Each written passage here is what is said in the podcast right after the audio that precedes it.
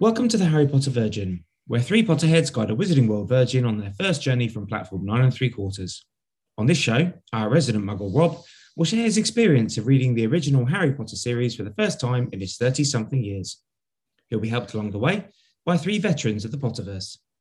This is Series 4, Episode 14 Rob Foot Returns. Today, we will be reviewing chapters 26 and 27 of Book 4 Harry Potter and the Goblet of Fire. They are The Second Task and Padfoot Returns. Before Rob joins us, let me bring in my co hosts to set the scene. Welcome, Millers Hello. and Phil. Sexy Dean Thomas. Sexy Dean Thomas, he's only 12, but we want to touch him. No, not. Oh, don't no, touch well, him. you, no, look, you got to be careful because you're just making more work for us. I leave, I'd leave that. I'd leave that in. All right, house, what's the housekeeping? Housekeeping is that uh, Sainsbury's has pissed us all, us all off. Yeah, we're no Um, longer sponsored by Sainsbury's. We're not sponsored by Sainsbury's, and I'm really sorry if like anyone thought they're like going to Sainsbury's or specifically ordering online from Sainsbury's was a good idea because we were banging on about it because it's an awful idea and they'll just screw you over. Yeah, we've been let. We've both individually been let down, as in the order just didn't come. Yeah. And also, we've kind of collectively been let down because when you were let down, we were supposed to put the food. Yeah, Yeah. we you were there. Yeah. It. They are honest to God. Gonna. I'm burning all my bridges with them if they let us down next weekend. Well, this is what I'm worried about. That's Cogmas. Like that, like, That is. Yeah, that is massive. critical. like I don't know. Do we go to another supermarket? But then like I don't I don't want to downgrade to Tesco. my housekeeping is that I'm drunk, and this is this is the first this is the first episode of the Harry Potter version that I'm going to be involved with uh, drunk. It might be the last. And- it should probably be the Like, last. I think it will be great. I, I think it will be great. Also, Mm-hmm. it, there's so many firsts this week. First time I'm drunk. First time we're doing this on a Saturday night. Oh, we need to get alive. I don't have a neven. So you know, what, Phil, I've been forced into this. I was in the I was in the pub with family. I, I was I was dragged home. Oh, family. Oh, family! What kind of insult is that? Ooh, family! Oh, you've got a family. Jesus. Right. Shut up a minute. Pot- Potter doesn't have a family. I've got more housekeeping. This is the deal.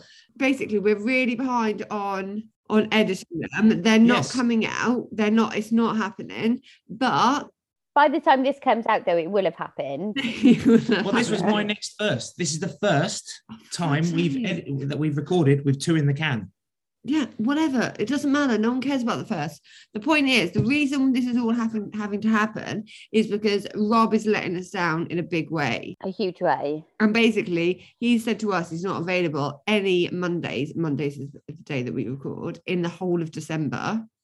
So we're gonna we're having to and also apparently not available any Tuesdays, Wednesdays, Thursday, or Fridays in December.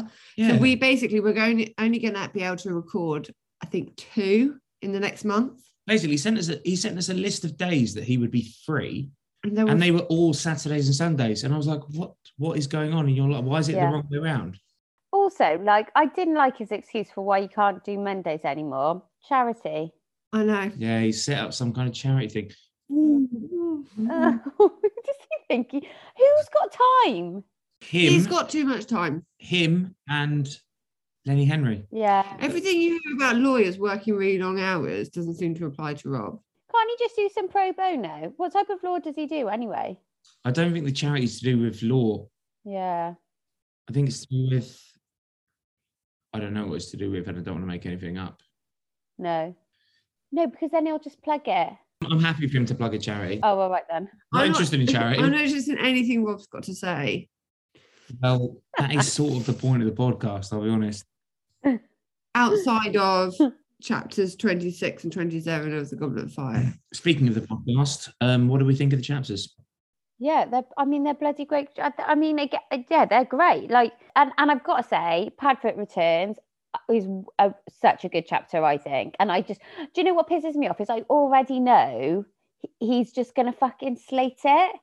What struck me was um, the second task is a really long chapter. Oh, it's locked in. I've, I've cut it down. It's Long, really long. very long. Hmm. there's lots of stuff that isn't particularly relevant. Like it- there's yeah. So I'm only really pulling out the relevant details. I don't really like the task chapters. I don't. I never find them that interesting. But um, I preferred Padfoot Returns. I love the tasks first time round, but once you know what's going to happen, they're not. They're obviously they lose their main thrust.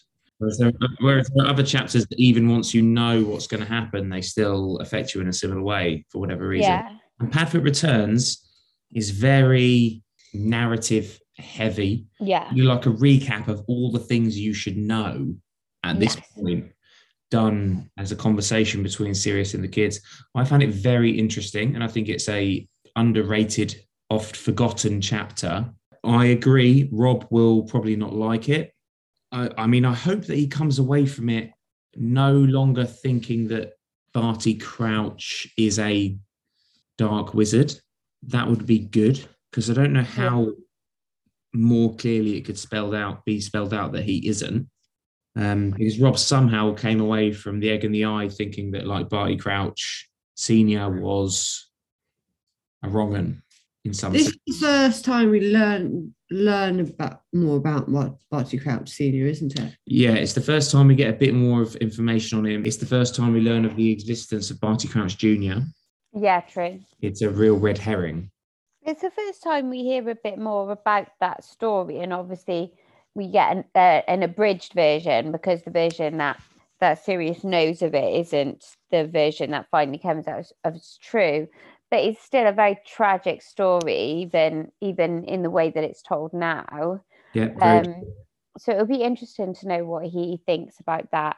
And again, it'd be interesting to bring up if he thinks it's appropriate for a kids' book. I agree because it is very bleak. It's really bleak. Also, it would be remiss of us to um, not mention the new uh, variant of COVID. What's going on with that? Because I only saw a headline. Let's let's speak to Rob about it. Basically, you got to wear masks, and if you go abroad when you come back, you got to do PCR tests. Right, shall we bring him in? Yeah. Hello, Rob. All right, nerds. How's everyone doing? Right. Matt's drunk. It's Saturday night. I can tell by his eyes. Oh, Yeah. for fuck's sake, that is Yeah, outrageous. you've got wonky eyes. Yeah, Yeah, they're Come on, quite, Pete. they go wonky when you. they're just softened. Everything's softened. I've been having sort of Harry Potter names in my head a lot recently. You know when just the names are running through your head Mhm. of characters. Kind of characters. Just you know, Ludo Bagman, um, that kind of stuff. Just running through your head. You know, like a sort of earworm, but internally. How could that happen with a name? I understand it with a song. Just, just the names. Yeah, they're stuck in my head. I don't know. You're literally just saying the names in your head. yeah, just rolling around on the names. And That's so weird. Just with plain words, I can't. I can't.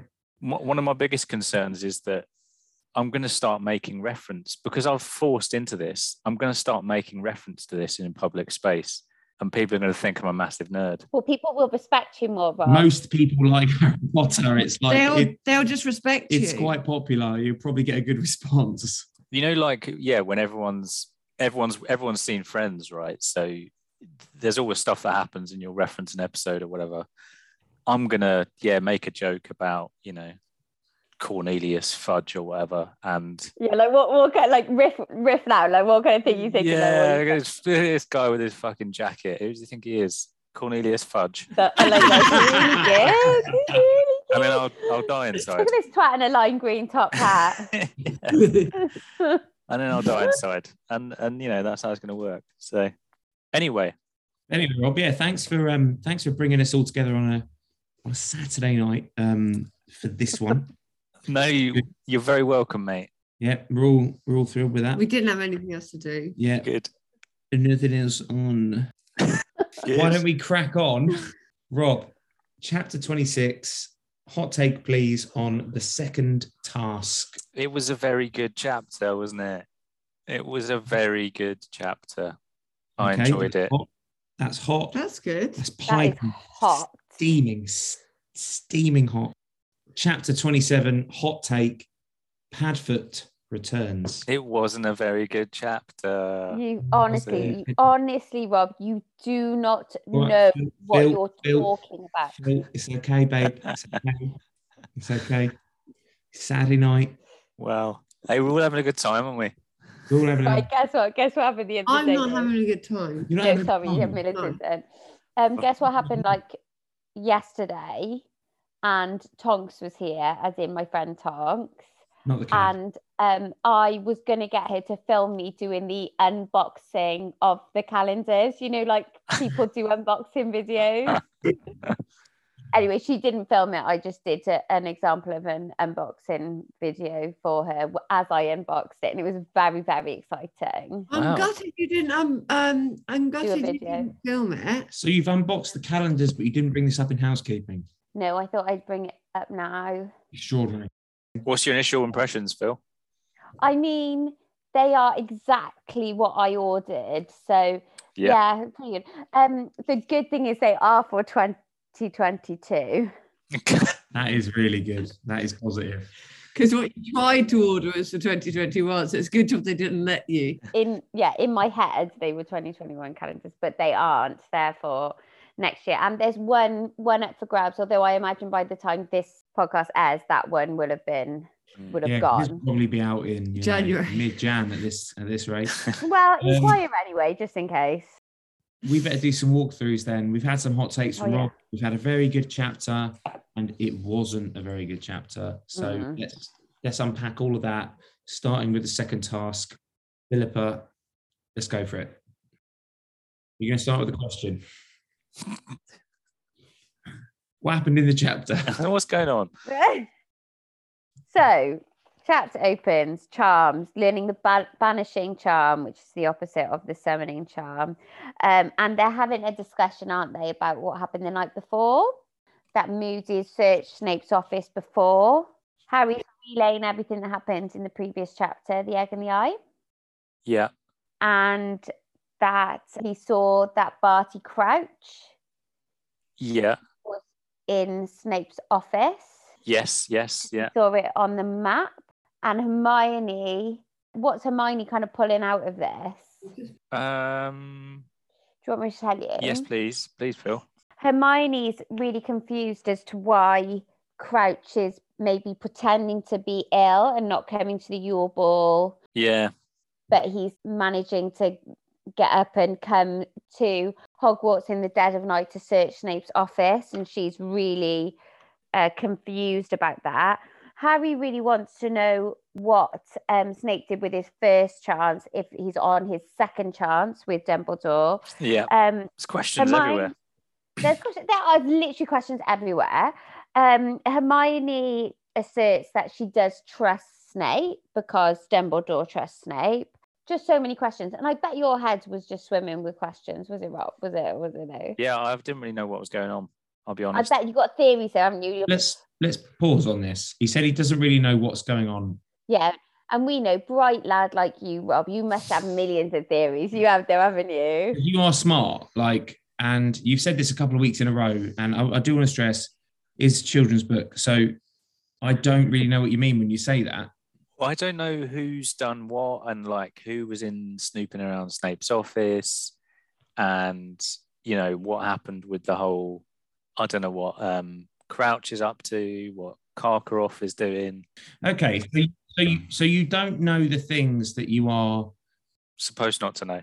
yeah, for for want of a better phrase, not yet to know. But you understand what's going on in the story, though, don't you? Yeah, I think so. Yeah. I had a pretty strong theory on what I would do if I was trying to get to the bottom of the lake as well.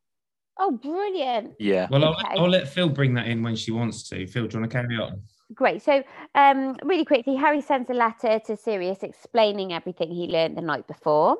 We now get to a point. Harry, Ron, Hermione are all discussing how Harry is going to survive for an hour underwater during the Hmm. second cla- task. Ron's thoughts um, are to summon again because he's so damn imaginative.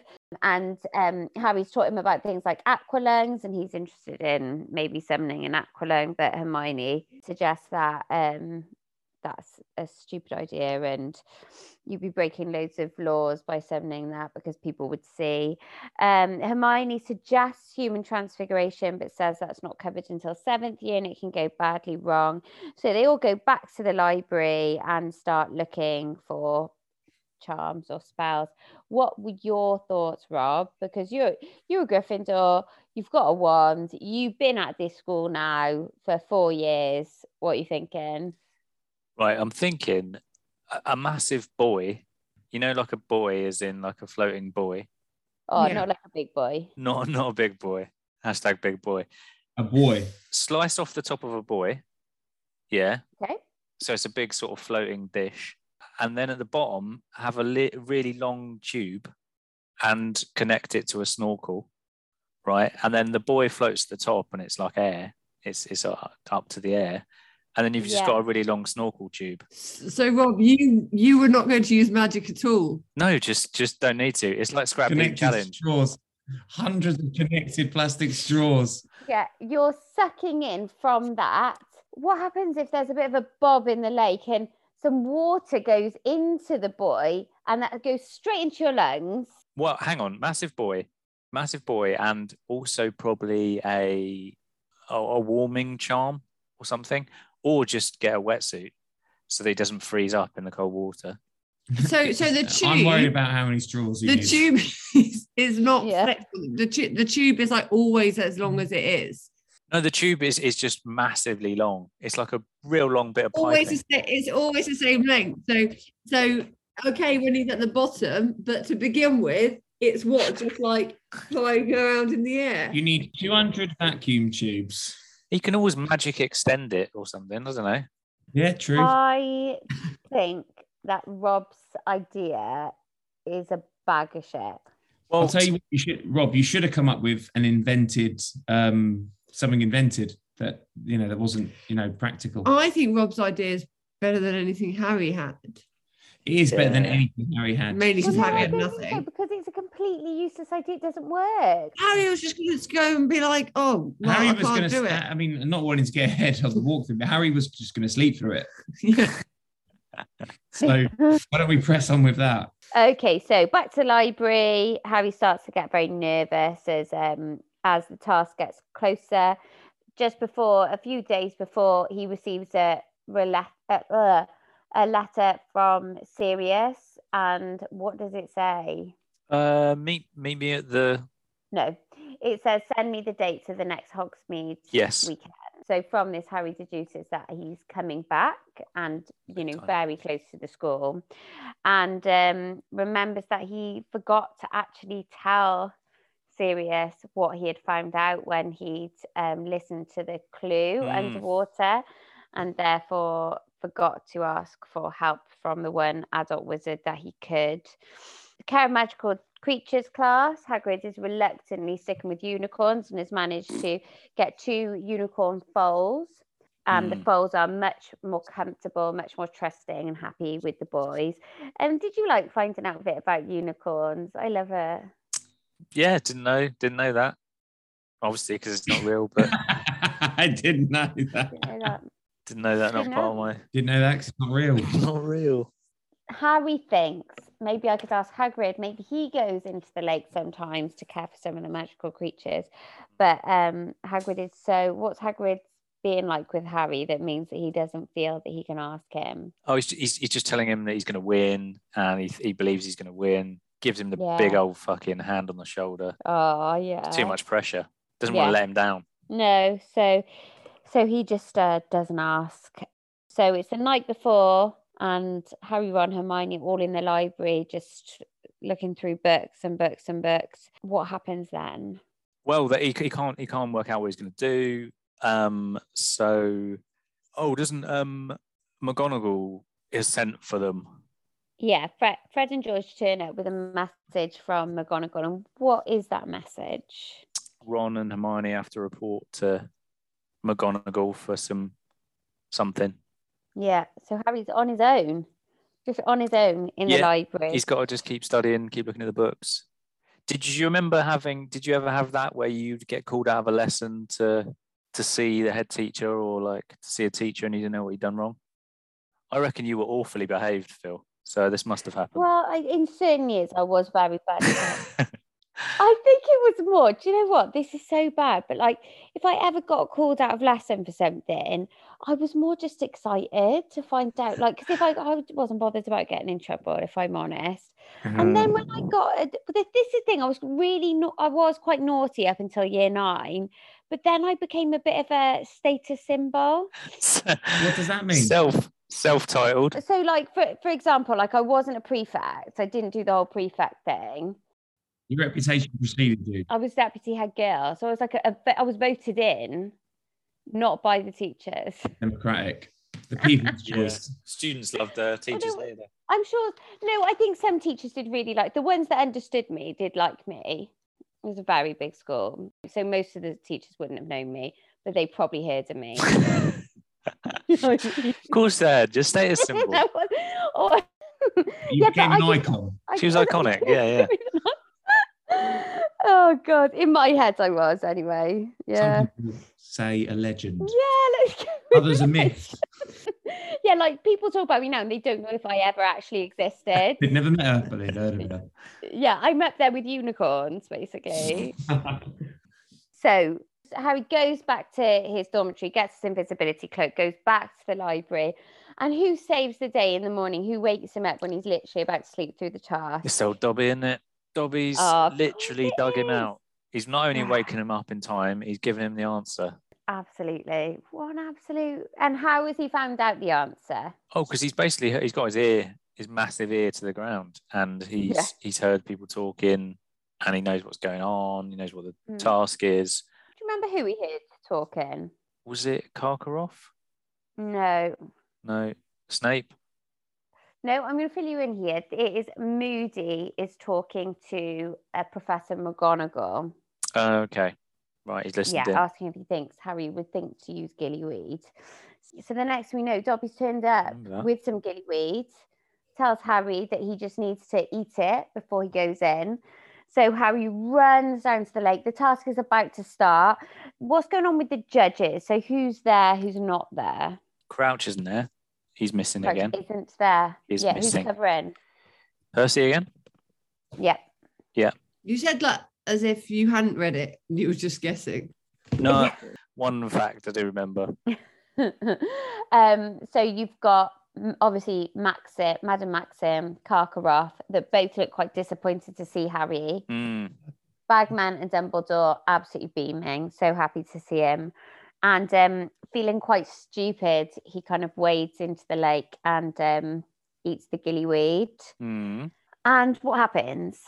he develops skills. He becomes a bit sort of Kevin Costner in Waterworld. He's got Yeah. gills, flippers, and he starts swimming in. So does gillyweed? Obviously, it gives you gills, so you can breathe through those underwater. But does it stop you from being able to breathe normally? Yeah, it Yeah. seems like it. It it flip Yeah. reverses it because he's he's he's gasping for air suddenly. It basically makes you perfect for being underwater because you get flippers, you get, and, and he doesn't talk about feeling, like you said, doesn't talk about feeling the coals. And it's Yeah. February and he's going like really far down in the lake. Harry um, comes across some Grindelows. Now we've we've met Grindelows before. We met a Grindelow before. Do you remember when?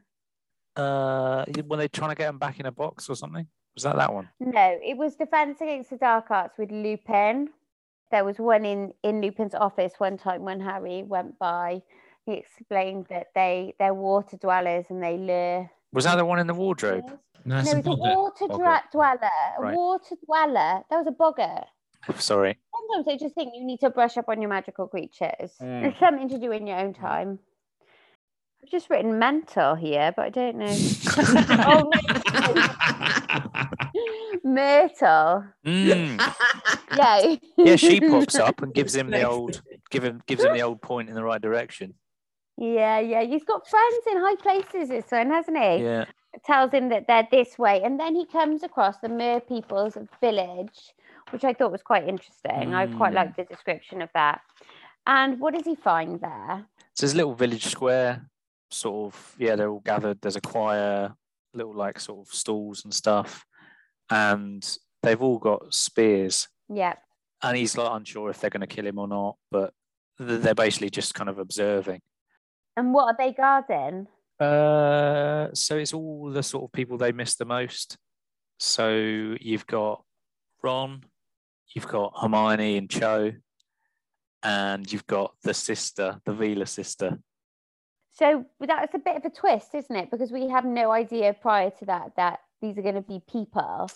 Yeah, that was a twist, but obviously we got we got a hint that it was from Dobby that it was Weasley, but we didn't know Oh, they were yeah. all going to be people. And you know, I quick as a flash assigned the people to the to the champions. You know, so uh, You know what, Rob? You are you're quick there, aren't you? Do you know big what time. I mean? Yeah, yeah, yeah.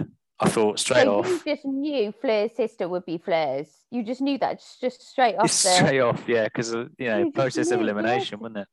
Classic. Yeah, true.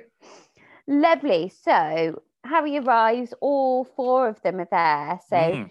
he realizes that he must be the first. Um, but not long after, Cedric turns up. He tells Harry that the others are on their way.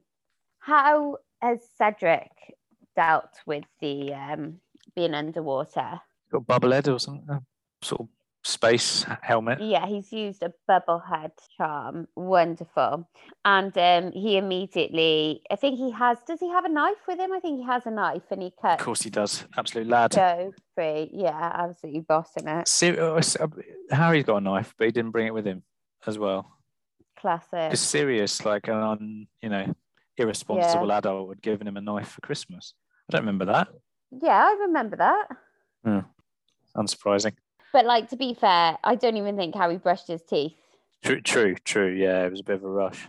Um, then Crumb turns up, and what's Crumb done? He's got the head of a shark because Yeah. he's sort of half um, changed into a shark.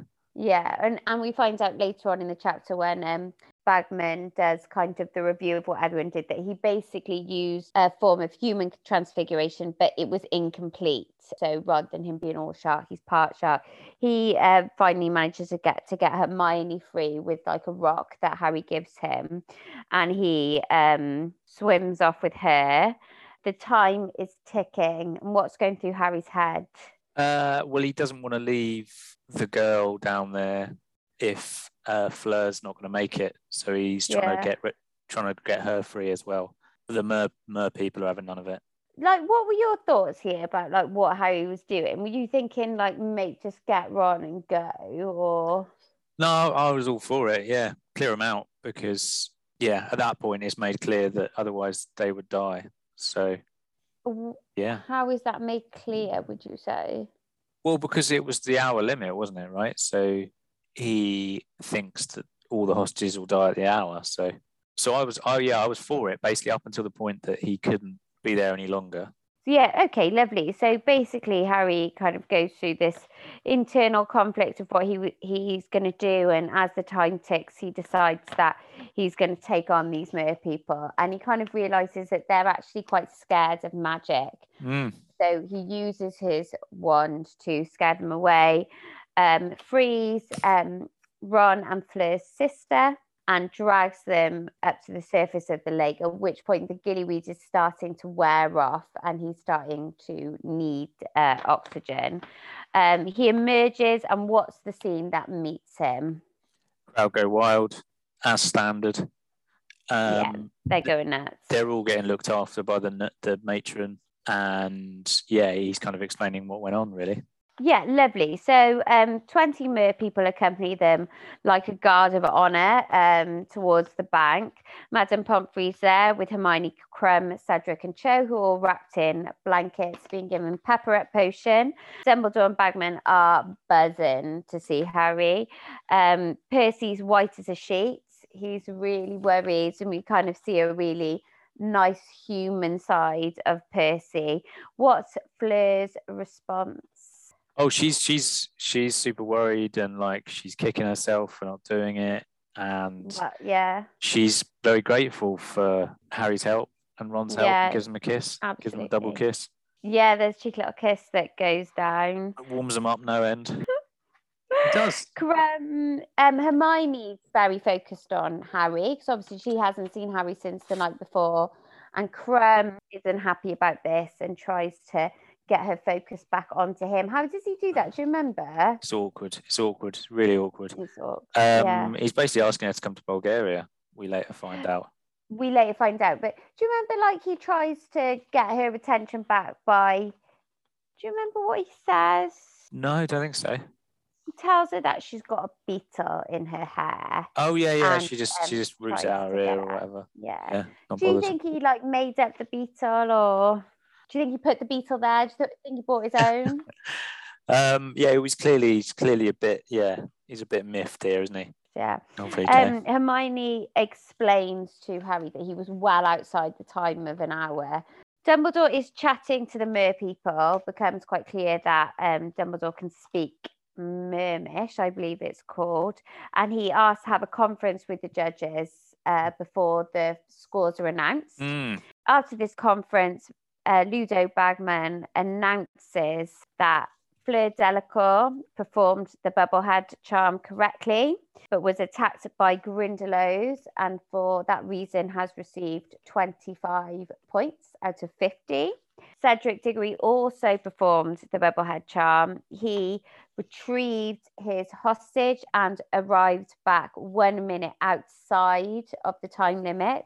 He's received 47 points. Crumb performed an incomplete form of human transfiguration and was again a bit further outside of the time limit, receives 40 points. Harry Potter used gillyweed, and the fact that he was so late back was because he tried to save all of the champions. Um, most of the judges think that this shows um, great strength and merit but one of the judges disagrees and it's insinuated that this is who it's Karkaroff. Obs. of and for that reason harry potter is not given full marks he's given 45 points great everybody's happy absolute party harry's buzzing um, he probably needs a coffee and it's finally announced that the final task will take place in june and the champions will be informed close to the time as to what they'll be facing finally harry vows that the next time they're in hogsmeade what is he going to do He's going to buy Dobby some socks. Yeah, thank him for the fact that he's basically saved his life. Absolutely. He's going to put his hands in his pockets and repay Mm. Dobby with some banterer socks. And that is the second task. It it pissed me off a bit that he has uh, f- at the start of the chapter he's kicking himself because he's you know saying oh, I should have started on the egg earlier and I would have had more time and that kind of stuff. And then this comes around and he's like, oh, thank God I don't have to worry about it until June. It's like, mate, fucking learn your lesson. Literally the same I'd things be happen. Exactly. I'd be exactly the same. It's so- sometimes, Rob, it's like you've never been He's a 14. kid. It's like you're not human. I do that now. But it's it's that he specifically says as well they'll get told a month before. He's like, oh, I'll be around the night. Don't worry about it. Dobby will probably dig me out. now you know what these tasks are like. Do you have any thoughts as to what the final task could be? Ah, I mean, it could be anything. It could be absolutely anything. I've no idea. Transfiguring, making himself into a frog. Yeah.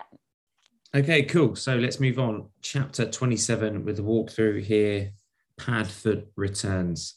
So, in the aftermath of the second task, Ron has become a bit of a hero. What's he sort of telling everyone around the school? Yeah, he's he's, he's sort of um, yeah embellishing the events that happened a little bit. So he's yeah each time he tells it, it's getting different, painting himself as more and more of a hero, basically.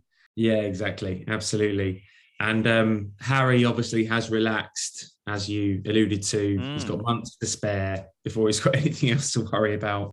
What does Harry receive in the post? Yeah, he gets a letter from Sir- another letter from Sirius. Yeah, and do you remember what it sort of says? It's very short. It's just telling him where to meet in Hogsmeade. So yeah, that trip's coming up. So yeah, secret meeting place. That's right. You might as well have sent him like coordinates. Yeah, there's no chat whatsoever. limited information. Then we're in potions class a couple of days after that, and the Slytherins are giggling over something as they are wont to do. Yeah, Mm. Miss Miss Pansy Parkinson whips out a copy of Witch Weekly Mm. magazine.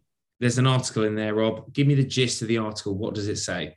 yeah, it's a tabloid piece about basically that Hermione and Harry, or like Hermione's broken Harry's heart by going off Victor Crumb. This sort of tangled web love story.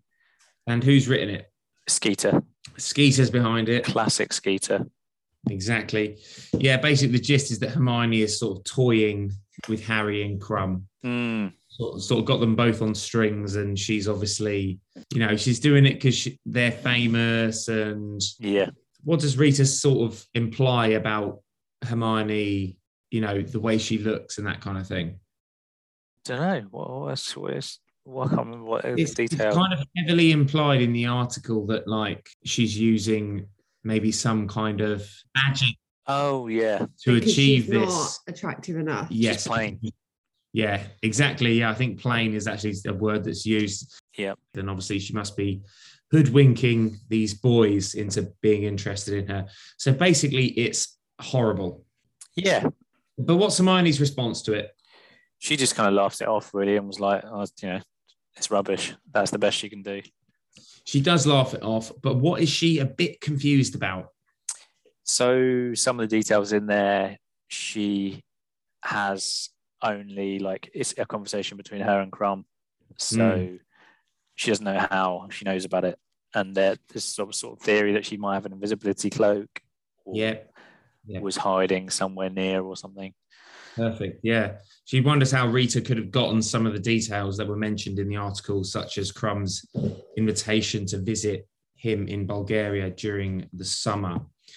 And Ron is somewhat obsessed, obviously, with like Hermione's response to that Mm. invitation. Uh, we don't learn exactly what she said to Crumb uh, before who intervenes to split them up. Oh, Snape. It's Snape. It's Snape. Very pleased with that. He separates them. He docks points from Gryffindor. Textbook. he clearly isn't over what's taken place a couple of nights previously and we we know this because he moves harry to the front of the class and what does he sort of say to harry just briefly so he basically says like i know it was you sniffing around my office um if you do it again then you know you're done for basically perfect perfect answer perfect answer thanks and harry's got the sense that snape has done this to him before he's kind of jibing at him making sort of personal attacks quite quietly and yeah it's that specific uh, accusation that harry was the one who'd been sneaking into his office that makes harry respond and why does snape say that he knows it's harry what what quote unquote proof does snape think he has do you remember oh he says that like yeah th- th- basically like two of the things that he's used he knows he only got them in his office so there's like some weed or something and then the gill the gilly weed stuff Exactly. Yeah. Snape. Snape mentions boom slang skin, which has been nicked. Why have you laughed at that? it's just you saying it with such a straight face Well, boom slang skin. yeah Well, it's a serious ingredient, Rob. yeah Yeah, I've, I've given up my Saturday night. I'm taking this seriously. Boom slang skin and um, gillyweed, obviously that Harry's just used mm, for his task. mm. A- Any thoughts on this information? Well, I mean, they, they have both been taken, but neither by Harry. So he's kind of toeing this line of being sort of semi truthful by sort of saying he doesn't know what it is because it actually wasn't him. Exactly. It- Like he knows, for example, that Dobby's taken the gillyweed. Yeah. Harry knows that, but he's sort of also kind of playing dumb because he doesn't want Snape to cotton on to anything more. I was steeled by this. I would have been like, I- I, in my in Harry's shoes, I would have been like, just said absolutely nothing and just been, I would have been the best at potions possible. Done everything right. Don't put a foot wrong. Prove him wrong. Fuck him off. Were you that sort of level headed when you were 14 as well? No, but I think it's more like a sort of petulance, like a sort of reaction, like I'm going to show him, you know, that kind of thing. Yeah, yeah, fair enough. From Harry's new seat at the front of the room, he overhears some dialogue between Snape and Igor Karkaroff, who sort of blunders into the classroom in something of a panic. Wh- What's Karkaroff saying? Trying, trying to, sp- he wants to speak to Snape basically, he wants to get some time alone with him. That's right. Um, Snape's like piss off end of the lesson, yeah. uh, and basically Karkaroff just ends up sort of hanging around awkwardly at the back, waiting for for the lesson to finish so that he can't slink off. Yeah, exactly. Karkaroff's not not willing to let Snape go. But I just want to go back to something that sorry, my fault. This happens just before Karkaroff comes in. Snape makes a very thinly, very thinly veiled threat to Harry. And he threatens to use a potion on him. He pulls it out of his robes. Do you remember what that is? Oh yeah, so it's it's the truth truth serum or something that like he says a couple of drops might slip in your pumpkin juice Yeah. and then you'll tell me everything. Like it's it's sort of restricted usage, but might happen by accident. Yeah, so we've learned about this truth potion that the ministry supposedly Mm. have very tight controls on, um, you know, for, for obvious reasons. But Snape's got a little vial of it Mm. It's called Veritaserum. Mm. How's your Latin? Truth serum. Good little name, innit? Yeah. rolls off the tongue very nicely. Then Karkaroff comes in. He's sort of awkwardly hanging around at the end of the class. Harry obviously is intrigued because from the conversations he's, he's had with Sirius, he's been told to be wary of, of Karkaroff. And, you know, there's been all this intrigue with Moody mentioning Karkaroff's history and, and everything like that. At the end of the lesson, Harry deliberately spills some of his armadillo bile. Uh, I don't want to know how that's been collected. You can imagine what I thought of that, mate. Well, the armadillo bile. Yeah. What did you think of that? Absolute disgrace. It's just more animal abuse, isn't it? What is this teaching young kids? It is. You know the bile farms in China for the black I know. bears. I know, man, and I and and I'm like a broken record for the listeners because I bring it up every fucking week. Oh, okay. That there's more non-magical animal abuse in, in this chapter. I, I mean, why are they crushing scarab beetles? Rob, Yeah. like, like, have you checked all this, all the stuff that you use in your kitchen and your bathroom? It doesn't contain bear bile, for sure. And what I don't like is that the armadillo was my favourite animal as a, as a as a child. I don't want it being milked For bile. for bile. Yeah, I, I didn't like the idea of armadillo bile, but also, uh, I mean, if they're magical, they could probably extract it magically. I'm just going to say that. Yeah. So at the end of the lesson, Harry deliberately spills some of his bile on the floor so that he can sort of squat down behind his cauldron, feigning to clear it up. But really, he's listening in. And what's Karkaroff saying? We get some specifics here. What's he saying? There was uh, oh, it's, it shows him something on his arm, and he's Yes. saying it's like he's getting stronger. It's never been this strong since you know. And then dot dot dot. What's so urgent? Harry heard Snape hiss at Karkaroff. This said Karkaroff, and Harry, peering around the edge of his cauldron, saw Karkaroff pull up the left hand sleeve of his robe and show Snape something on his inner forearm. So he's got something on his forearm that supposedly is getting stronger, and he's come to show Snape about it. What? Any theories? What's going on? Let's, let's prize this I up. reckon it's it's a tat. It's a tat, and it's like Voldemort's face or something, A tat of Voldemort's face. Yeah. and it's glowing, Like, glowing Hello. bright. Yeah. Why would it be glowing bright? Do you think? Because he's around and he's knocking about. We know this by now. Who? Voldemort, he's up to something. Fair enough. Put it away. snarled Snape. Snarled Snape. quite, enjoy, quite enjoyed his black eyes sweeping across the classroom. Mm. Put it away for the kids see. Snape sort of shoos Harry away. And so we jump to Hogsmeade. They potter about in the shops and then they go to the coordinates, as it were, that Sirius has given them. And who do they meet there, Rob? Hello, mate. Oh, Big old shaggy pooch. Yeah, big pooch, front paws, Yes. front paws up on the style. It is serious, as in, in pooch form.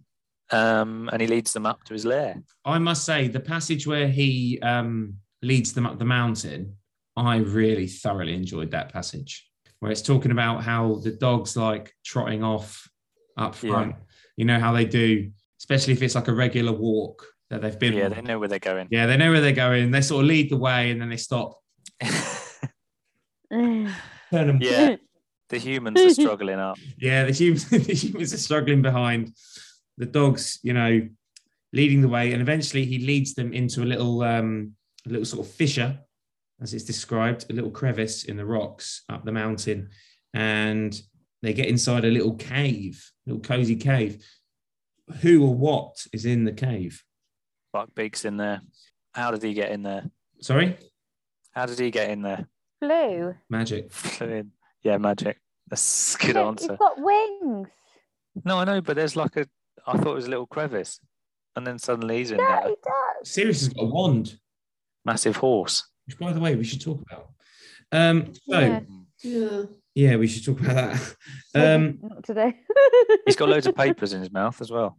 yeah, he's got. Yeah, Sirius has been picking up the papers, hasn't he? He's been sort of nabbing them off the doorsteps.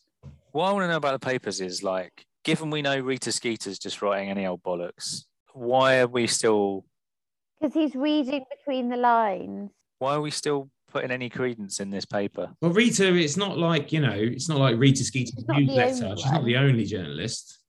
Sort of undermines it though. It does, to be fair. Bugbeak's in there magically. Sirius transforms into his human self. How's he looking? Bit shaggy, mate. Not his best. Bit skanky. His hair was longer than it had been when he appeared in the fire, and it was untidy and matted. He looked very thin. But what have they bought him, Rob?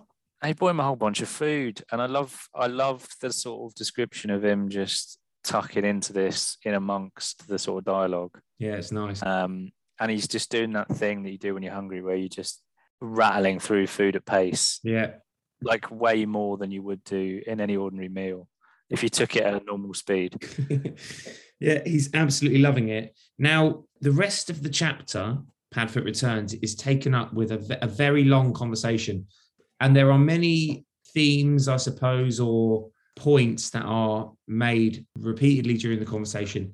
I don't want to go through them each bit by bit because it'll be boring to listen to and it'll take forever. I want to know what was your takeaway? What was the gist of this conversation that that stuck with you? Uh, it's it's all just sort of stuff that it's like a s- it's like a bringing the reader up to speed with stuff we already know and analyzing it basically Okay. with his with his view as well. We've basically got Bagman is probably he's been fingered a bit more than than has been to this point. Mhm. He's a bit suspicious, bit more suspicious. Mm-hmm. Crouch is a sort of dictator sort of figure who has almost risen to power in a sort of anti- anti-terrorism legislation kind of vibe where it's gone like way too far the other way. He's been using the sort of torture and he's done over his own son, sent him to prison. That was bleak, died. let's unpack that bit because I think I think that's, That's the new, isn't it? that's the main bulk, and that's some really new information that we've got. So Mm, give me a rundown of Crouch's son. What what happened to to Crouch's son, and what role did Crouch play in in that? he was fell in with a group of Death Eaters and was sort of pinned as one himself. Mhm. and Crouch sent him to prison, but he like did get him a trial. Mhm. But his son died in prison because he kind of got dementored, Yep. and then his wife died as well because of grief. And then he sacked his elf. Yeah. So Sirius draws a bit of a parallel, doesn't he, between the way that Crouch ruthlessly sort of dismissed of the elf Hmm. and the way that Crouch sort of ruthlessly dealt with his son. Hmm. And he suggests that Crouch's perceived interest in becoming Minister for Magic was a part of Crouch's hardline approach Hmm. when he was, um, I believe it mentions that previously he was the head of magical law enforcement. Is that Yeah. right? Yeah, yeah, head of the secret police. What does Sirius say about his own dealings with Crouch? What did Crouch do to Sirius? He he put him in Azkaban as well With or without a trial? without a trial. banged him up without a trial banged him up without Horrendous. without so much as a trial so yeah you're, you're right there's definitely some prosecutorial overreach Hmm. uh, going on no trials pres- presumption of guilt rather than presumption of innocence, etc., etc.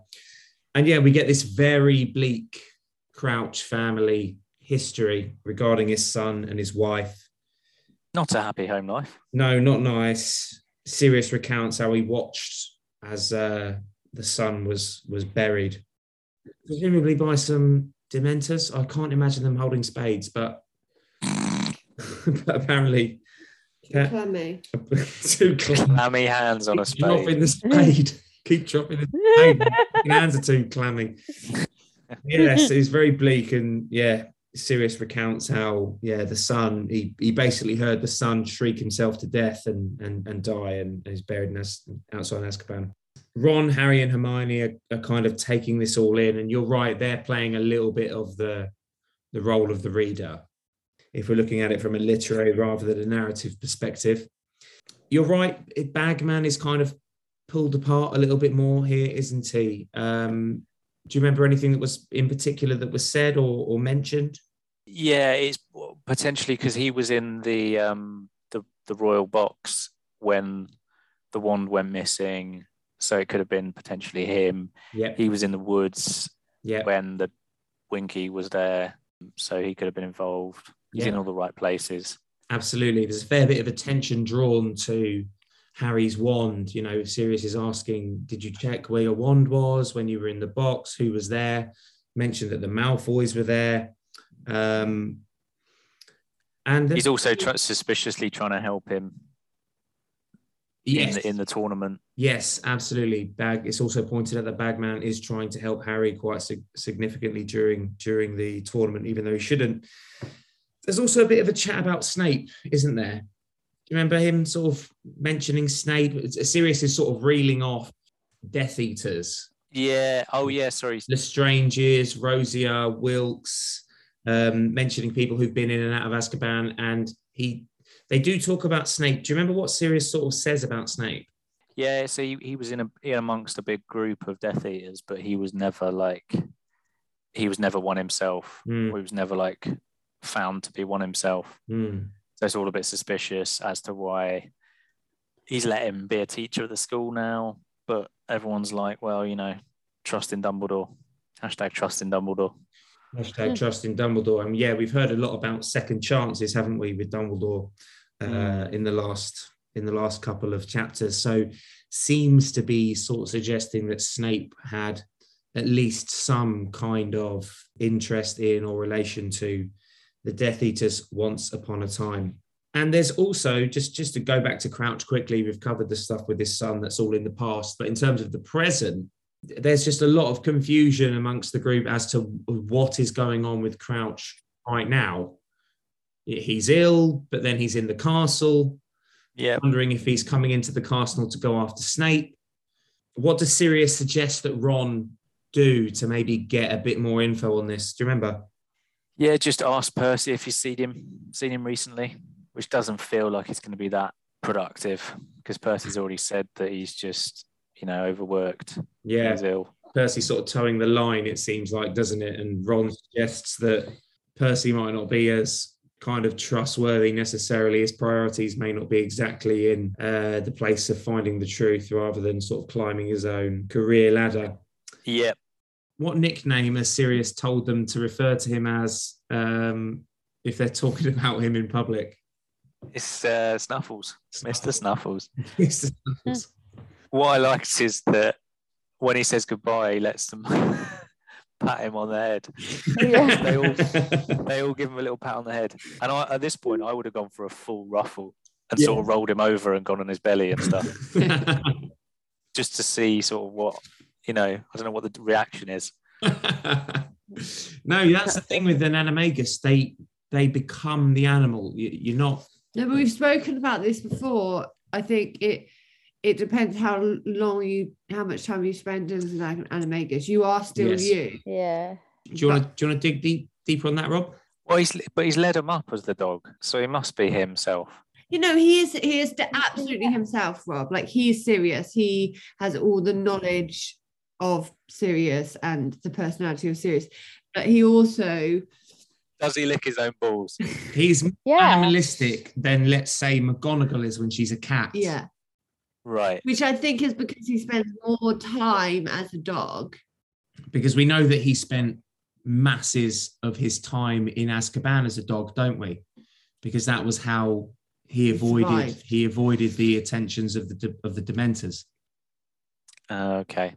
Fair enough. They just think that he's like you know zoned out, like, Right. like most of the inmates, but it's because they were sort of sensing uh, sort of reduced intellect. But yeah, our, our theory is that because Sirius has spent so much of his time as a dog, is that he's become more like the animal when he transforms, whereas McGonagall acts like a person with a cat uh, suit. Right. Okay. A cat, going back to the first book, a cat wouldn't normally sit on the same wall all day or, Hmm. or read a map. But Minerva McGonagall would on such an important day as that. I think I think that covers. Unless there's anything Phil or Miller's that you want to bring up, I because like I say, I didn't want to go through this with a fine tooth comb because it's just a lot of back and forth. But I think that covers the majority of what we need to. Yeah, I think Yeah. so. And that, Rob, is the end of the chapter, and I've just- Ooh, it's going to be so good. Right, I've just yeah, Miller's is sound there. And Zoom, by the way, the AI on Zoom has popped up a little question saying, Are you playing music? Because of Miller's little sound. But it's really Little intro. exciting. But Miller's sound was because she's just read the name of the next chapter, but we're not going to go there yet. What are your ratings? What are your ratings? What are your ratings? What are your ratings? It's ratings time. May we please have a rating for chapter 26, the second task? You you absolutely may. I'm coming in with an O. Oh, for the second task. Oh. I Nice. enjoyed. Wow. That's I enjoyed the water world element, the sort of the grabbing Grindelows, the heroism, the sort of chilliness, and then the warmness, the towels. Um, it's an outstanding. fair Yeah, enough. I like the towels as yeah. well. I know what you I wouldn't give it outstanding. Millers, will you just shut up? He's outstanding. Just Oh, hang on, do you want me to bring it down? No, no, no, no. no, no. I'm just That's saying. our third O of the book. And by the way, every task so far has got an O. Could we have a rating, please, for chapter 27? I've given this one an A. A. Okay. Yeah, To be fair, I was worried it would be a P. you're right to be worried for the P because Oh, so much of it was recap that it, it was going to be a P, but then the uh, amount of dog airtime and the patting really br- brought it back up to an A. There was Absolutely. quite a lot of new information about uh, in there as well. Yeah, it was just more that it was all them sort of it was him pacing about the cave and sort of recapping stuff. There's the Rita Skeeter article. There was the Voldemort's face tattoo. I think there was enough there for an A. There was enough there for an A. Yeah, and Buckbeak on the bones as well. That was nice. And also the mystery of how Buckbeak got in the cave, but we, we'll cover that in deep dive. I imagine we have absolutely no muggle mail because it- we literally recorded like four days ago, so we Yeah. don't have anything, do we? well, we got the jingle though. I will still play the jingle. Play the jungle and then nothing. Oh, Rob, why are you so silly? You dress like a muggle and you look like a Weasley. Oh, Rob, what do you think? Your stupid muggle answers drive our listeners to the brink. Damn, Muggle. Okay, so that was that. Um, I mean, we can let him go then. I mean, Rob, have you got any like thoughts? like, I obviously already asked like what you thought the third task would be. Like, we've had that conversation. Hmm. Like, well, I mean, that's an impossible question because it could be anything. It could be anything magical. well, yeah, it Like the could, but possibilities are endless. It doesn't make an impossible question though. I'd like it to be more scrap heap challenge, like like my version of the second one. Robot Wars. Yeah. Why do you think Barty Crouch was at Hogwarts? Yes. Darcy Ah, Crouch. He was there for the Wizard tournament, wasn't he? He's part of the Wizard tournament. No, what? No, but he wasn't there for the judging. Why do you think he was at Hogwarts when when Harry saw him on the map? Oh, I see. Um, He didn't make the Yule Ball, but he made he, he snuck in at night. What's going on? Bagman, yeah, remember Bagman told Harry that Barty Crouch hasn't been coming to work, and he's been he's been sending in out. He was sending in owls, but he's not anymore.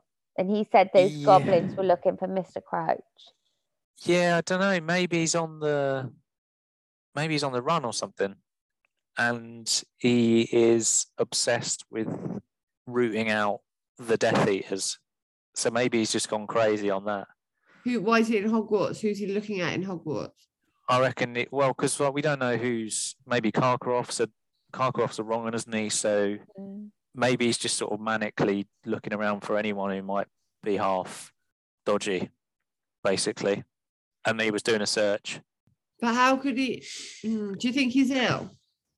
Yeah, I reckon he's ill. Yeah, he looked really grey, didn't he? Ve- Very peaky last time we saw him in the room. How is he coming up to Hogwarts if he's ill? Uh, He's not that ill. He's just sort of a bit grey, but he can still get about. So basically, he's bunking off work. Yeah, You know now that Harry and Cedric are tied in the lead for the Triwizard tournament based on the points from the Mm. first two tasks. You got Crumb tucked in just behind, and then Mm. obviously Fleur's got like basically half points for the last Mm. task. So she's she's well I thought she was lucky to get half points. she's she's well well no she did a good spell and she got yeah, but got she down- didn't. She didn't. There was Look, we'll save that for deep dive. Um, who do you think's going to win? There's one task left. Who's going to win? I think Har- I think Harry Potter's going to win. you think Harry Potter's going to win the Triwizard tournament? Yeah, Fair enough. Fair enough. that would be my solid bet. Any more Muggle mail? No, well, we're making it up anyway, so no, Anything else we want to make up? no. Phil. Maybe for next time, you should do that thing where you send in some um, muggle mail. Yeah. yeah, yeah. Okay, Robert George Powell. is that your middle name, George? It absolutely is. Yeah. That's funny. That is. Why is that funny? Just such a like, it- it- like I would have gone for George. I wish we could have played like guess Rob's middle name. It looks like a looks like a Weasley. 'Cause he looks like such a Weasley, yeah. Looks like a Weasley. Next week you're going to read two two more chapters, I think. Yeah, Yeah, two more chapters. Chapter 28, Millers. the madness of Mister Crouch. He gone cray. You said he'd gone cray. You gone cray. Mm. And chapter 29, The dream. The Dream. Oh, Harry's having a dream. I can't wait for chapter thirty. What do you think's going on in the dream, Rob? maybe he goes back to the dream he was having before about Voldemort killing him, Oh yeah, or Oh, yeah. he just has a massive dream about Cho. could be that, couldn't it? Mm, Phil, what's your favourite chapter in this book? The pensive. I'm really excited about chapter 30. I'm really, um, my, my favourite chapter is chapter 35. Too high a number for me. How many are there? Do not want to say what it is. Is I it don't two? Say what it I'm not going to is. say what it is, but what, Yeah. but the name of this chapter has been said tonight. That's why I don't want to say what it is because he won't, he might understand. Mm. Oh, I know exactly what it is. All right, Rob, enjoy those chapters, and um, we'll see you next time. Enjoy, nerds. Bye bye. I love you. Bye bye. Bye. Bye. Bye. Bye bye bye. He's gone thoughts. Um, well, he's pissed me off if I'm honest. He's pissed you off. Just because, like, Oh wait, he's not bad. like, it wasn't, it wasn't bad, but um, I just, it just annoys me that he still doesn't get the relevance of like certain chapters. Like Of course he doesn't. He's not supposed to. I did though, Millers. Come on, and you did. We all did. So I, I, I did. think no, I think he gets it. Like he did say, you know, it's just kind of like summarizing what we know, but with a bit more, with a different perspective. You know, with the Mm. perspective of Sirius, and he did seem to. I thought Oh, I was. take on board all the new information about Crouch. You mentioned it was a Yeah. bit grim. Yeah, I think I, think that conversation we had with him about Padfoot Returns was pretty productive in terms of his understanding. Oh yeah, it was. Yeah, it was. Yeah, and I think that he like he's saying a bit more than he was a couple of weeks ago, where he just said, "Oh, you- I'm not supposed to understand it." Yes. He he got basically he's you know he's made a good like guess that Crouch is going crazy, Yeah. that he's like Mm, yeah. Got you know one he track but he mind. thinks that he's coming up here obsessed with like catching a Death Eater. Yeah. Yeah. And he, you know, he he gets the fact he's like, oh, he was looking great. He does think he's there's something not right with him. Yeah. So he's picking up the clues he's supposed to. Just doesn't always like seem that interested in them. yeah. He was never going to give Padfoot Returns a good a good rating ever. No, he likes the action ones, doesn't he? Yeah. I mean, another outstanding. You can't argue with another outstanding. I I like to think that you know when he was like, oh, I've got the names running around my head. Oh yeah. I like to think that actually what he meant to say by that, but was maybe a bit too proud to say, was this story is on my mind.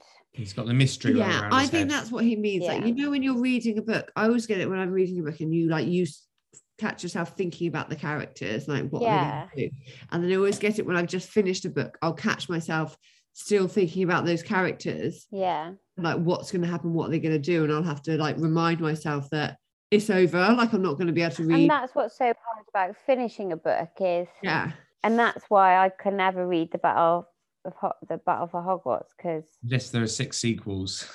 yeah, yeah, unless that. But that's why like I struggle so much with those chapters, and I always stop when I do a reread because I just can't say I can't cope. You can't cope with it being the it's the end. goodbyes. I can't cope with what happens in them, Yeah, it's stressful. which is crazy because logically I'm like, well, even all the others that are still there, I've only got one more chapter with them. Yeah. you know. But even so, I can't. it- I can't cope. Guys, I think we should, as we move into the deep dive, um, uh, we've got a new COVID variant, Omicron. Omicron? Why are you talking about? Because this COVID? podcast in the future will be like a time capsule. Oh yeah. This could be studied in history. no, we don't talk about anything like We've mentioned COVID. culturally relevant. No, but this is the time. Omicron's out. Um, get it while it's hot. It's all the rage. Oh man. Well, it's going round. It's going to win it. You're being so drunk and it's It's annoying. not gonna. It's not gonna evade the vaccine completely, is it? No. Bill, do, do you think I'm being so drunk, or is she just like, you know, Well, I'll, I'll be honest. You are being drunk. Yeah, how? in that annoying way, with that in that way, that way. What about Omicron? You're more camp when you're when you've had a few drinks. what the fuck does that mean? I think you're more annoying. Like, remember, it's been a long time since I've been able to like have a drink. King. By the time this this podcast is edited and up, we'll be on a different variant. oh yeah, we're on Omicron too. oh god yeah but i don't it, i don't think it's going to be like i i haven't read anything about it i saw a headline earlier but i don't think it's going to be that big a deal because um because of the vaccine Right, let's do this. So today was the first time that I realised. Now this makes me look very stupid. That Snape's not talking about the time they stole Boomsum's skin in second year. No, I had never realised that before. he's talking about Barty Crouch Jr. I had making it. never realised that before. I was literally just the same as Harry. No, well yeah. you would because that's the narrative that you're following Yeah, Rowling's done you. I, I know, but He which makes hasn't. sense the first time. But I but I should have probably picked up on it before now. potentially yeah Um, the other thing I wanted to say is that I really like the mer people. yeah get to that. I'm gonna get. And- To, can we? Yeah, but I want to. s- I will. No, oh the- i've got no, something no, i the- want to say too No. no, the Um, deep dive's. No, what? we're gonna get to that, no, I'm talking about it now. but we're gonna get to it. No, forget about it. What do you mean? I want to talk about it now. Well, Go on then, talk about it now. I really like them because I like that they're not like the mermaids that we know. yeah they're not like the ones in the painting kind of aggressive. Yeah, but that's what I find interesting is that that that is like the one the picture they have in the bathroom is like a It's like a muggle mermaid. Disney meme. Wh- Why would they paint a muggle mermaid when they know what mer people are like? Yeah, Muggleborn Wizard could have painted it. look right they were looking for something attractive when they were Yeah, the- Putting that all up. prefects are trying to, you know. Yeah, but it doesn't have to be a mermaid. doesn't have to be a mermaid. What could it be? You don't find a mermaid attractive. A woman with a fish tail. and shells on her boobs I don't like fish.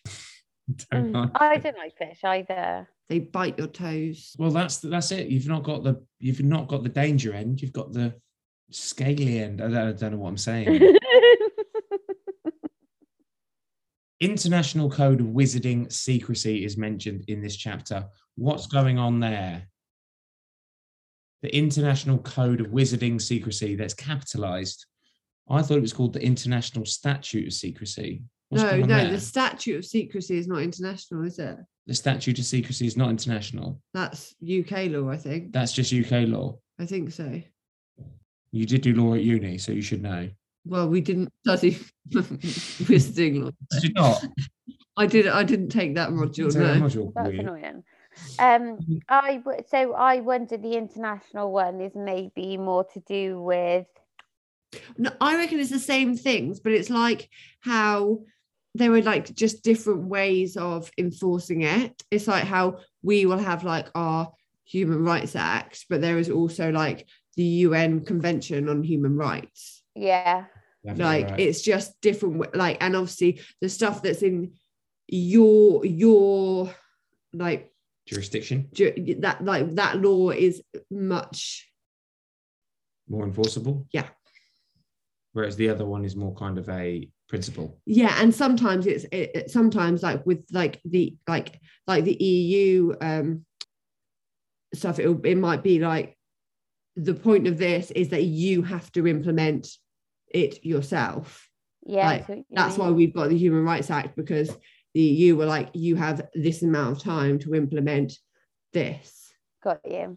Something like the UN, it- it's just like, oh, you all sign up for this, but Yeah. It's actually, not actually legally enforceable. Yeah, enforce they're it. they're Yeah. not policing it. Yeah, I see what you mean. Yeah, bang on. So, have you ever been so nervous that you can't eat? That's how Yes. it is in this. Um, when, when was that, Phil?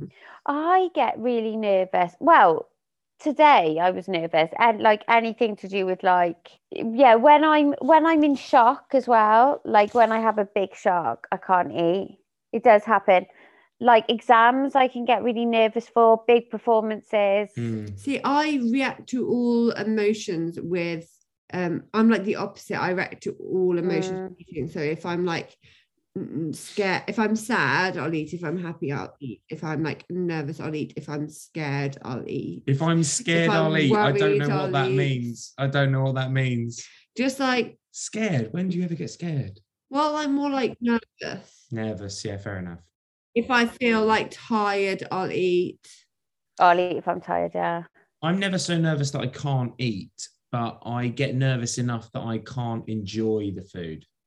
Interesting. I still eat at like the appropriate time. I Mm, can't enjoy the food. yeah. I remember the day before our, our wedding when we were, went over like to get like the marquee and everything ready, and the lady who owns the house was like, "Oh, like she brought us some bis over some biscuits," and she said to me like, "You you need to eat one. Like I know you won't have eaten."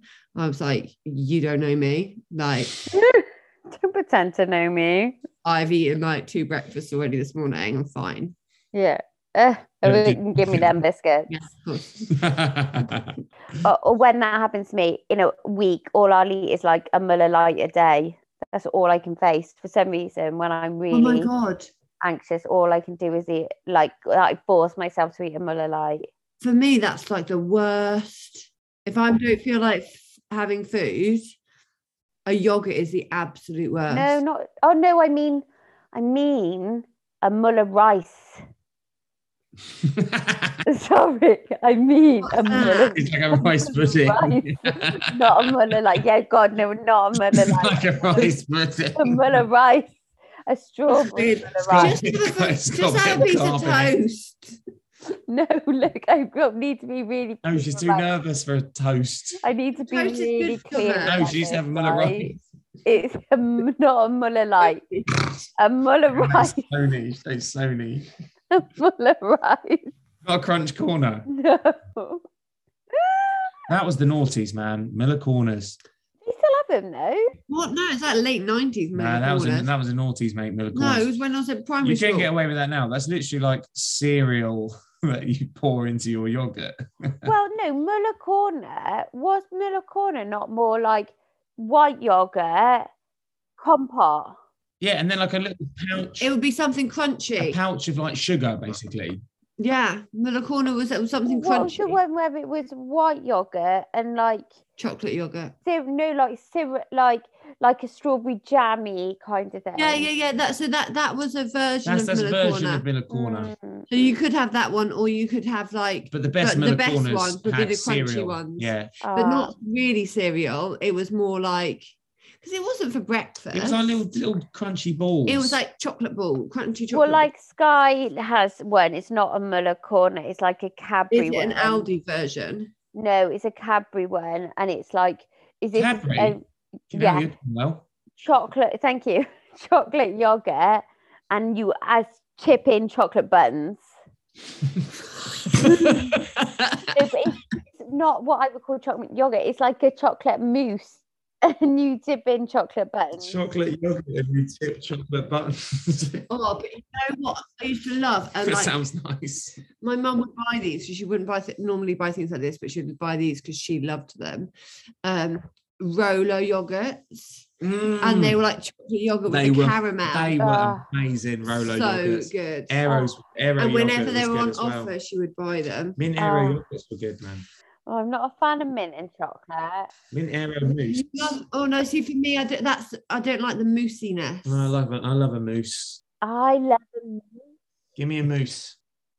More owl bollocks. Now, what I meant by that was that Sirius just sent some random ass brown owl, I and they that- just sent it straight back. And it's kind of like you know what Jamie from Oz brought up the other week. yeah, it's basically it doesn't work. it's like, annoying me now that Jamie from Oz has pointed that out. It's annoying me. Mm, yeah, I know what you mean. if- but you can't get annoyed every time it happens because it's going to keep happening. Let's talk about the people they take down into the lake if we can. Harry takes his Wheezy. Yeah.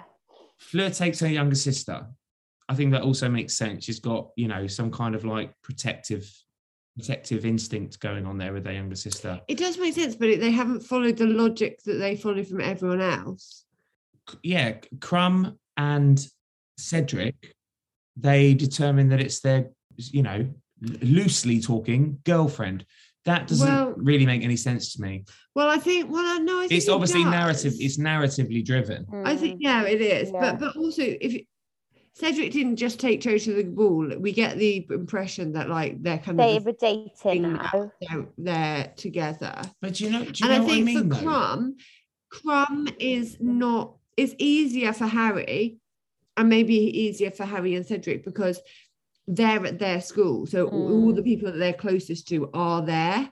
Whereas Crumb, like, eh, well, a you get the impression he's a bit of a kind of a loner. You do, yeah. But also, maybe his friends are like not here. Maybe they're back. They're back at his school. Yeah, but and the people he's- Gabrielle, Gabrielle's in Well, exactly. That's that's why They go I and think get her from France. Like they could have got Amos Diggory for Cedric. So- Why? Why well, is it not that's his why dad? for me it's it's Gabrielle that makes it n- not quite work rather than the boy. oh, I see what you mean. It's like, it- yeah, I, I see what you mean. It's almost like who they'll miss most in their life in Hogwarts, and it's Gabrielle. That, yeah, I know. I see what you mean there, but actually.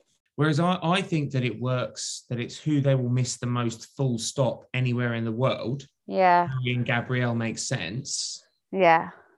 and the other two are for the narrative, so that Harry's got like more of an incentive to be bothered about Cho, and also so that Hermione can't like come and wake Harry up because that was the thing that was like getting to me. I was like, how the hell is he just like, you know, get how has it got to 10 minutes before Yeah.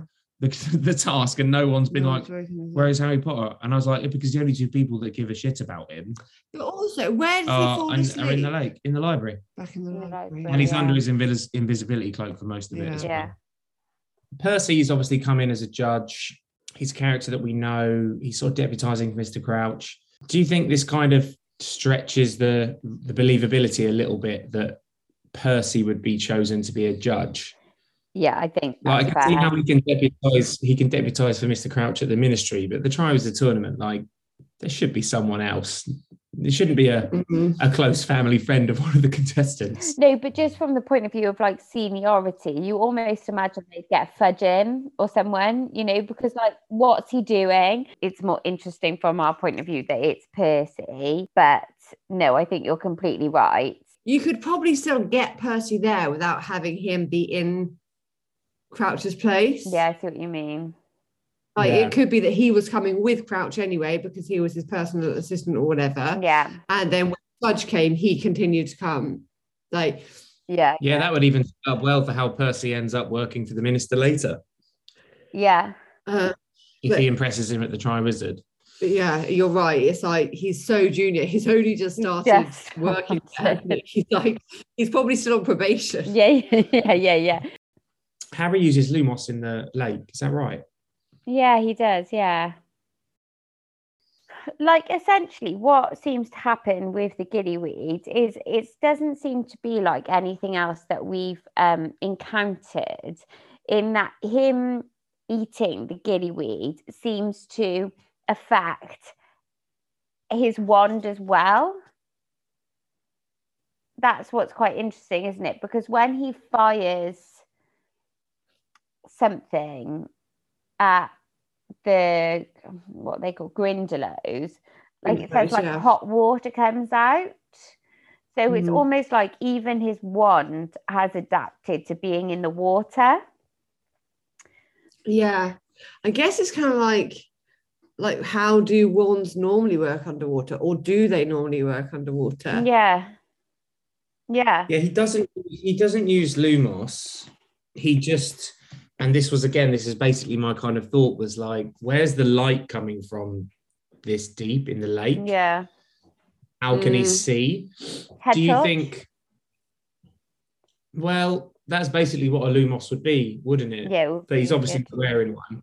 no Maybe you know, a bit of fanon. Maybe the gillyweed make, makes his eyes like extra sensitive to low level light underwater. But like- you're right, that would be a Yeah. problem for all of the. Um, Well, it'd be fine for contestants. Crumb. Yeah, because he's a shark head. yeah Um, pretend for crime. I mean, Fleur, we don't know how she gets on really. Like, Hang on, Crom was a shark. yeah shark, part shark shark head. Do you get freshwater sharks? Uh, I don't know. um there's a zimzibir shark A what? Uh, as if as in um, and that's in rivers That's in rivers. Okay. Okay. are there any sharks that live in fresh water the bull shark okay, maybe he was a bull shark. and the bull shark can swim between salt and fresh water that's interesting Loves it. I just can't, Absolutely loves it. just can't get enough i think with harry the the lighting isn't a problem because like yeah i think his eyes would have adapted because it seems to just adapt to everything but Yeah, for the others it's more questionable but then i do wonder like would would there have been some sort of spell put on the lake to make it visual for them like it's a really interesting task because it's boring yeah. like from a spectator point of view Well, apart from the first one, the second and third tasks are awful Yeah. from spectators. It's like, unless like they have somehow the spectators in the third task sitting so high up that they can see over, which obviously they don't Which do we know because we they know they don't, don't yeah. see we know they don't see stuff inside. Right, they're both really boring and they get the whole school down there. i wonder if they're trying to shift merchandise or popcorn That's what I would do. But also maybe it's just not as deep as we're thinking. you know, It it's may- not the yeah. ocean it's a big lake maybe it's just not so deep that it gets that kind of like really pitch black But when it fights to the surface, it feels like when you're reading it's quite a long way. But maybe that's just how it's written because if you're gasping for air, anything feels like a long way. and also he's carrying yeah, two people so he's going really slowly and I feel like you can get quite deep underwater. and still see okay. yeah yeah the gillyweed obviously affects his eyes in some way don't doesn't it because he can keep his eyes open he doesn't have any problem seeing underwater whereas obviously if we just like dove underwater Yeah, we wouldn't be able to keep- keep our eyes open and see yeah, So the mer people are scared of the wand. yeah, Mm, this is classic like centaur like type thing isn't it yeah, it was interesting when Harry says it was clear that as kind of as frightening and like impressive as they were, they didn't know any more magic than the giant squid. squid. I was like, oh, that doesn't for me. The fact that they don't have wands and they're like scared of wands doesn't doesn't necessarily follow. I wouldn't make that assumption because we know that there are plenty of creatures that have magic. They just don't use a wand for their magic. Well, mer people clearly don't have magic. Yeah, not if we go by that comment. But the reality is, we don't know. Do they have their own magic? And yeah, they are fearful of wizard magic. It's an odd thing to say if they do. And obviously, there's nothing else in the book that suggests that they do. Except for the fact that they're classed as magical creatures. Yeah, I know, right? That, so what they must be, they must have some kind of magical because it, I They're don't think, I magical don't think I creatures. don't think mythical and magical are synonymous. no, but they are magical creatures, aren't they? How do we know? Hmm.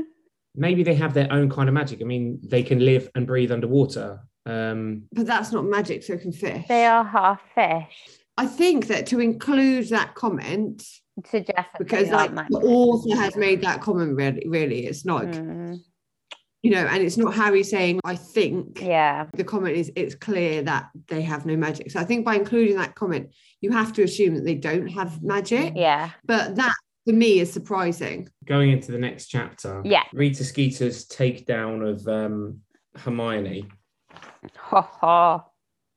pretty pretty good, isn't it? To be fair, It's banging. she has kind of she has kind of smashed her. Have either of you ever been described as plain but ambitious? Not yet. um, what about you, Millers? no Just plain. plain is harsh isn't it But didn't you love this as a kid? Didn't you love like all the kind of scandal? Oh, I loved it. Yeah, you hate that she's writing these things, but like it, it's the drama. You know, it's drama. It's soft. and it's such a good, she's such a good character isn't she and it's so realistic like yeah of course there's going to be like if this is a big deal if the tri wizard tournament is going to be a big deal there's going to be all these stories around it Absolutely. And I'm not sure, is it this, is it Padfoot Returns where the um, owls arrive with the s- stuff that goes on her hands, or is that the next chapter? No, that's the next that's chapter. the Yeah. next one aside So- so, in in this chapter before we get any of the um like the negative repercussions of what comes from it it happening and like almost hermione's response to it and dumbledore's response to rita is really nice yeah do you know what i mean you can definitely understand and relate to the response of the others that are you know at Hagrid or whatever else you you can relate to it but I really like the way that those characters are depicted and just being able to shrug it off Yeah, yeah i think that it's very hermione isn't it, it is very Hermione I do really respect that and it's an interesting one all that stuff because it's almost taken on a different it's almost taken on a different layer to it with social media yeah Do you know what I mean? Like when this was written in like the muggle world and the wizarding world, the most scandalous thing that could happen was very much to do with print. yeah. yeah And that's changed. the now. response would also be print and so it just can't be in the same amount of same volume can it Absolutely. And like the danger of social media and the way that it's. it- so for me, I think it's incredibly dangerous to just always be sharing images without like real consent and be sharing your thoughts when you're not, you don't know whether or not that's going to be an okay thing to say in like three years. Do you know what I mean? Like just all these all these different um, platforms that social media gives just the ordinary person and how incredibly detrimental that can wind up being and how everybody can have an opinion and it's written down and it's out there um that's very much It's absent from the books. is- yeah thing is, if Hogwarts, if if like you could use like you know Insta in in Hogwarts, like imagine those perks oh my god, I ca- I ca- oh yeah, proper good gifts. I mean, for one thing, Crumb would have a blue tick. Oh yeah. I would do. Yeah, So would Harry Potter. Yeah. Harry Potter probably. Wouldn't, Harry wouldn't tweet much, But Harry wouldn't do tweet, it. like, Yeah. Way too boring. Yeah, he'd have nothing to say. But He'll just Crumb would- tweet like every time he wins Quidditch. Yeah. Yeah. Like it just like Good game. it thumbs Good up. game. Good game, guys. Thumbs up. Yeah. We, we go again. um uh, Crumb would have a management team, wouldn't he? And when they'd come out, they'd have had to like set up some photos. So Hermione probably. would probably have to put a bikini on. Ugh, stop it. Don't. Stop it. We don't, Don't. don't need Rob. We don't need Rob esque comments from anyone else. Snape's a bully, isn't he? I mean, reading out the Yeah. Snape is a article in bully. class is is bully behaviour. Don't. He is a bully. But there were teachers like that. Like, I think we've kind of touched on this before, but like, you do get teachers that like get off on bullying the students. And we know this is true of Snape, but I don't think, obviously, Snape is an extreme, but we all knew teachers that were bitter and nasty. Yeah. Yeah, For, I for think- better or worse, I think there might be fewer now. Yeah. Yeah. No, no, for better. It's the best. Yeah, let, let's talk about when Clarkcroft comes in. okay. I mean, it's obvious what's going on, uh, especially in hindsight. Yeah. But I think even first time of reading, you should. Well, even should Ron get it. got it, but they're talking about some sort of tattoo, and like Yeah. even Ron got that. I mean, I mean, Rob. I mean Rob. Right. So Karkaroff talks to Sirius about the the mark and the fact that it's getting Yeah. it's been getting stronger and all of these things, and it's alluded to earlier. And it when Yeah. I was reading it, it reminded me of the line earlier in the egg and the eye. Right. So from what I can tell, people don't know about the dark mark. Sirius Mm, doesn't yeah. know about the dark mark. I imagine Dumbledore must do because Snape would have told him. Yeah. Yes, I- I think that's Yeah, but I don't think Dumbledore would has disclosed this to other people. I think for one reason or another. it's not he- known. It's not known. what I kind of realized is that when obviously Moody, who is Barty Crouch Jr., is kind of Mhm. having that conversation with Snape in the egg and the eye, and he says, and I can't remember the exact line, but he says, um, a- like a leopard doesn't change his spots or a cheetah doesn't change his spots. And he said something like, You and I know there are spots, sm- spots that never come off. And in Yeah. that, he is basically saying to Snape, like, I know, Yeah, definitely. Yeah. but but but like I don't think Snape really gets what he's saying. I really, I always read it as it was a, it was a clear comment on the dark mark, and and it was understood as as such by Snape. But but would it be if Snape knows that actually nobody knows about the Dark Mark apart from Death Eaters? But he probably doesn't know. There's definitely a chance, you know, Moody's and Aura. There's definitely a chance that he would know. I take it as Snape is not 100% sure that the dark mark is being referenced here. Yeah, Because a leopard never changes their spots. it can work. It's very yeah. literal. It's very literal to be talking a- about a literal mark on your arm.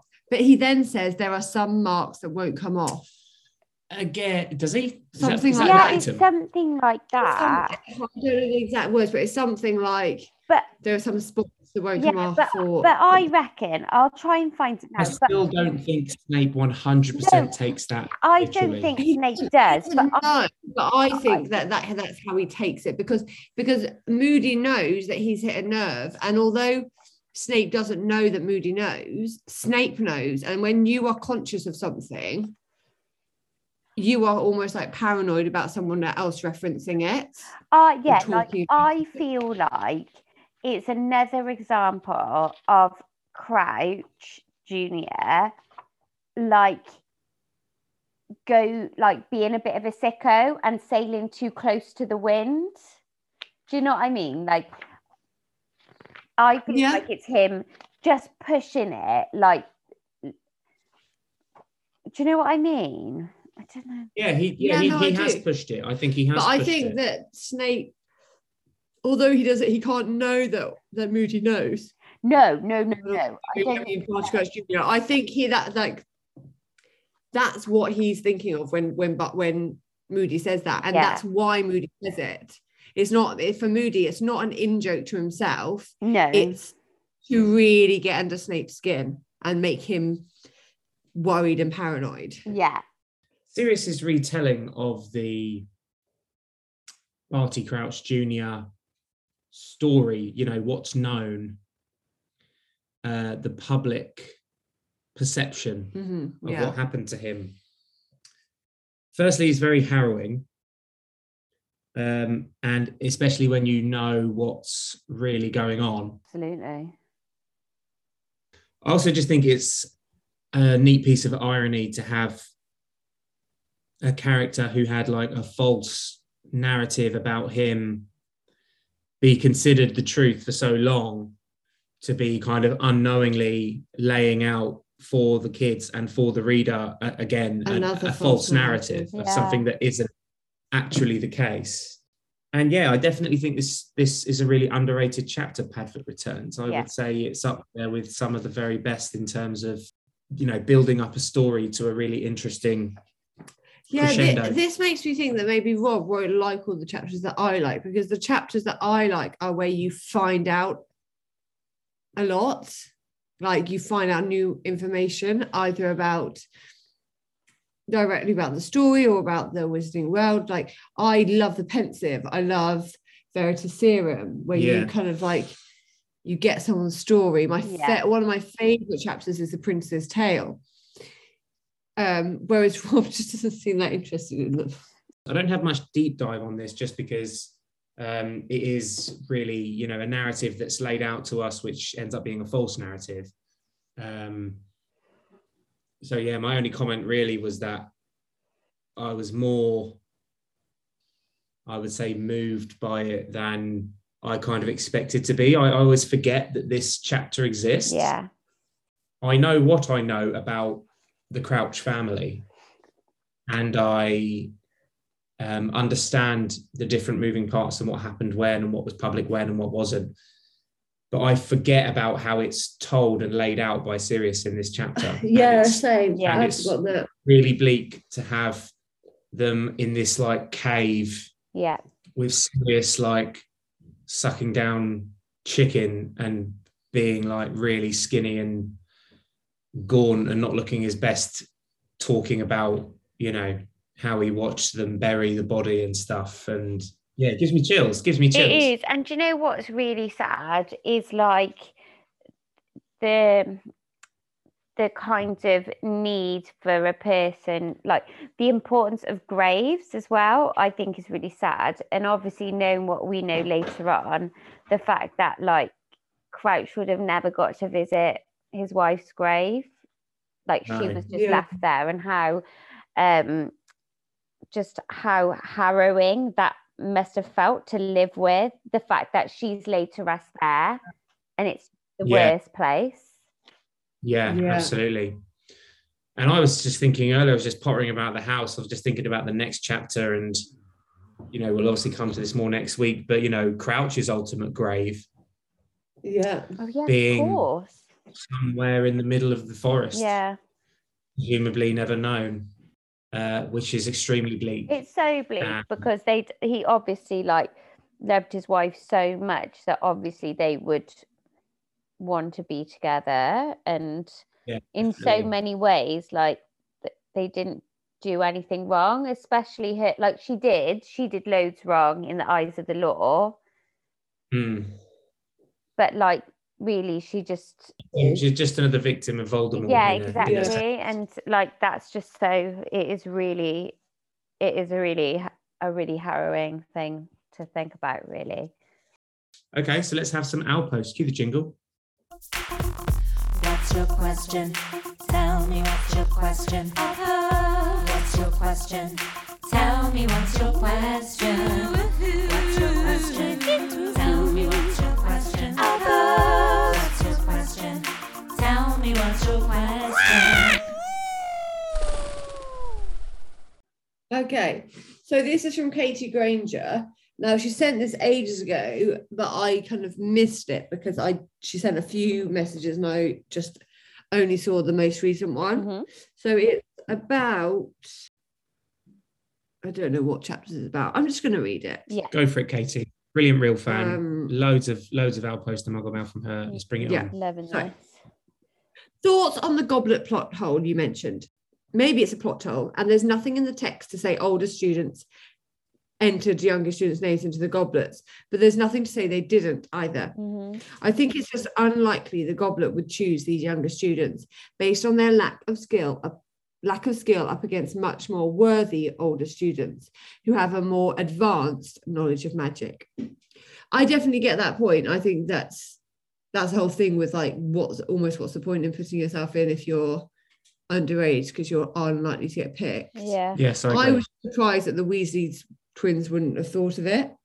To me, that's the most obvious yeah, to me that is the way most round. obvious. Yeah. Um, the goblet chooses the most worthy student from each school, so it's much more likely someone like Cedric Diggory would be chosen over someone like Colin Creevy.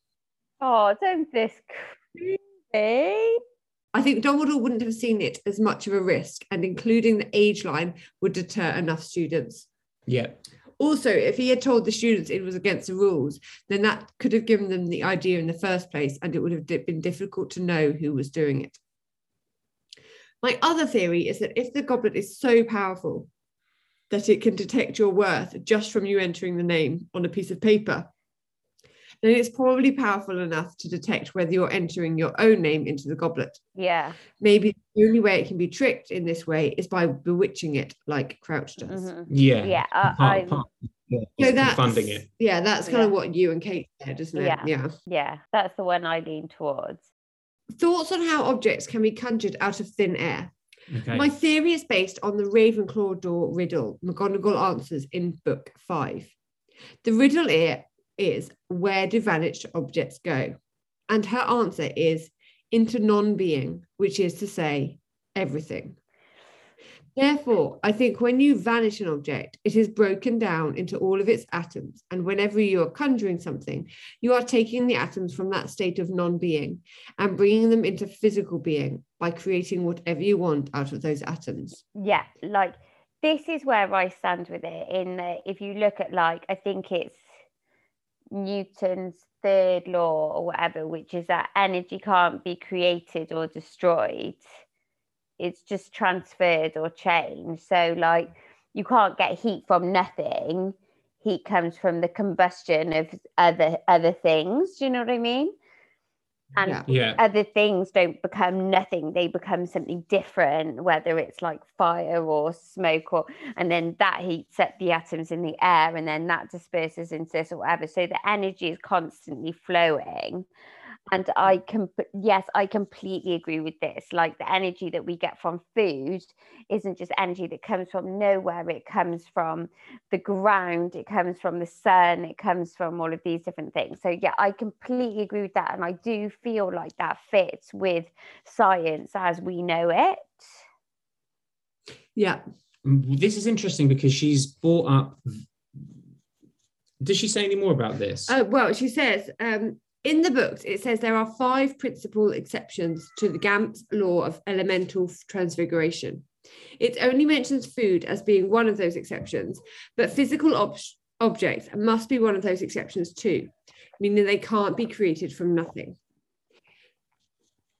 I feel like Gamp's law is a magical v- version of the laws of thermodynamics, where the first law states that energy can neither be created nor destroyed energy can only be transferred or changed from one form to another.